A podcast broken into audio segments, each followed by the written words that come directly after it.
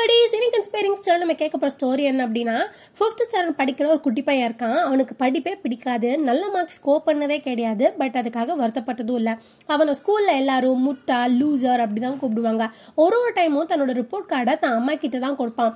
அவங்களுக்கு தெரிஞ்சது தான் பையன் அவனோட ஃபுல் பொட்டென்ஷியலும் ஸ்டடீஸில் காட்டலன்னு. அவன் மேலே நிறைய நம்பிக்கை வச்சிருந்த ஒரே பர்சன் அவங்க அம்மா மட்டும்தான். அதனால அவனுக்காக ஒரு செட் ஆஃப் ரூல்ஸை ஃபாலோ பண்ணுன்னு சொன்னாங்க. ஃபர்ஸ்ட் ரூல் இனி வீக்லி ட்வைஸ் தான் டெலிவிஷன் பார்க்கணும். செகண்ட் ரூல் டெலிவிஷன் பார்க்கணும் அப்படின்னா உன்னோட ஹோம் ஒர்க்ஸை கம்ப்ளீட் பண்ணியிருக்கணும். Third rule weekly two books ஆச்சு லைப்ரரிலேருந்து படிச்சுட்டு அதை பற்றின ரிப்போர்ட் கொடுக்கணும் அப்படின்னு.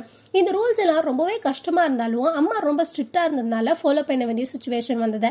இதனால ஒரு டைம் ஸ்கூலில் டீச்சர் கொஸ்டின் கேட்கும் போது கூட யாருக்குமே தெரியாத ஆன்சரை அவன் ஆன்சர் பண்ணான். அப்போ அவனுக்கு அவன் மேலே ஒரு நம்பிக்கை வந்தது. நம்மளாலையும் படிக்க முடியும். எல்லார் மாதிரியும் ப்ரில்லியண்ட்டாக இருக்க முடியும் ஸோ புக் படிக்கிறத கண்டினியூ பண்ண ஆரம்பித்தோம் ஸ்கூல் அகடமிக் ஃபர்ஸ்ட் வந்தான் காலேஜில் மெடிக்கல் ஸ்ட்ரீம் சேர்ந்தாங்க. பெஸ்ட் நியூரோ சர்ஜன் ஆனாங்க. அவங்கள பயனியர் ஆஃப் நியூரோ சர்ஜன் கூட சொல்கிறாங்க இவர் இன்டர்வியூ பண்ணுறப்போ அவர் சொல்கிறாரு தான் அம்மா என்னை புக் படிக்க வச்சதுனால தான் இப்படி என்னால் என்னோட ஃபீல்டில் ஷைன் ஆக முடிஞ்சது எனக்கும் என் மேலே நம்பிக்கை வந்துச்சுன்னு. லேட்டராக இவர் அமெரிக்காவோட ஒரு பொலிட்டீஷியன் ஆகுறாங்க.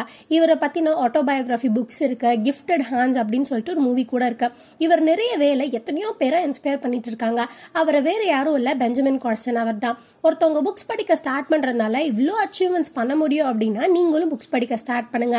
இவர் மாதிரி இன்னும் நிறைய பேர் புக்ஸ்னால தான் அச்சீவ் பண்ணதா கூட சொல்கிறாங்க வாரன் பஃபட் உங்களோட கீ டு சக்ஸஸ் என்ன அப்படின்னு கேட்கும் போது புக்ஸை தான் சொல்கிறாரு ஓப்ரா வென்ஃப்ரே கூட புக்ஸ்னால தான் தன்னோட லைஃப் சேஞ்ச் ஆயிருக்கு அப்படின்னு கூட சொல்லியிருக்காங்க.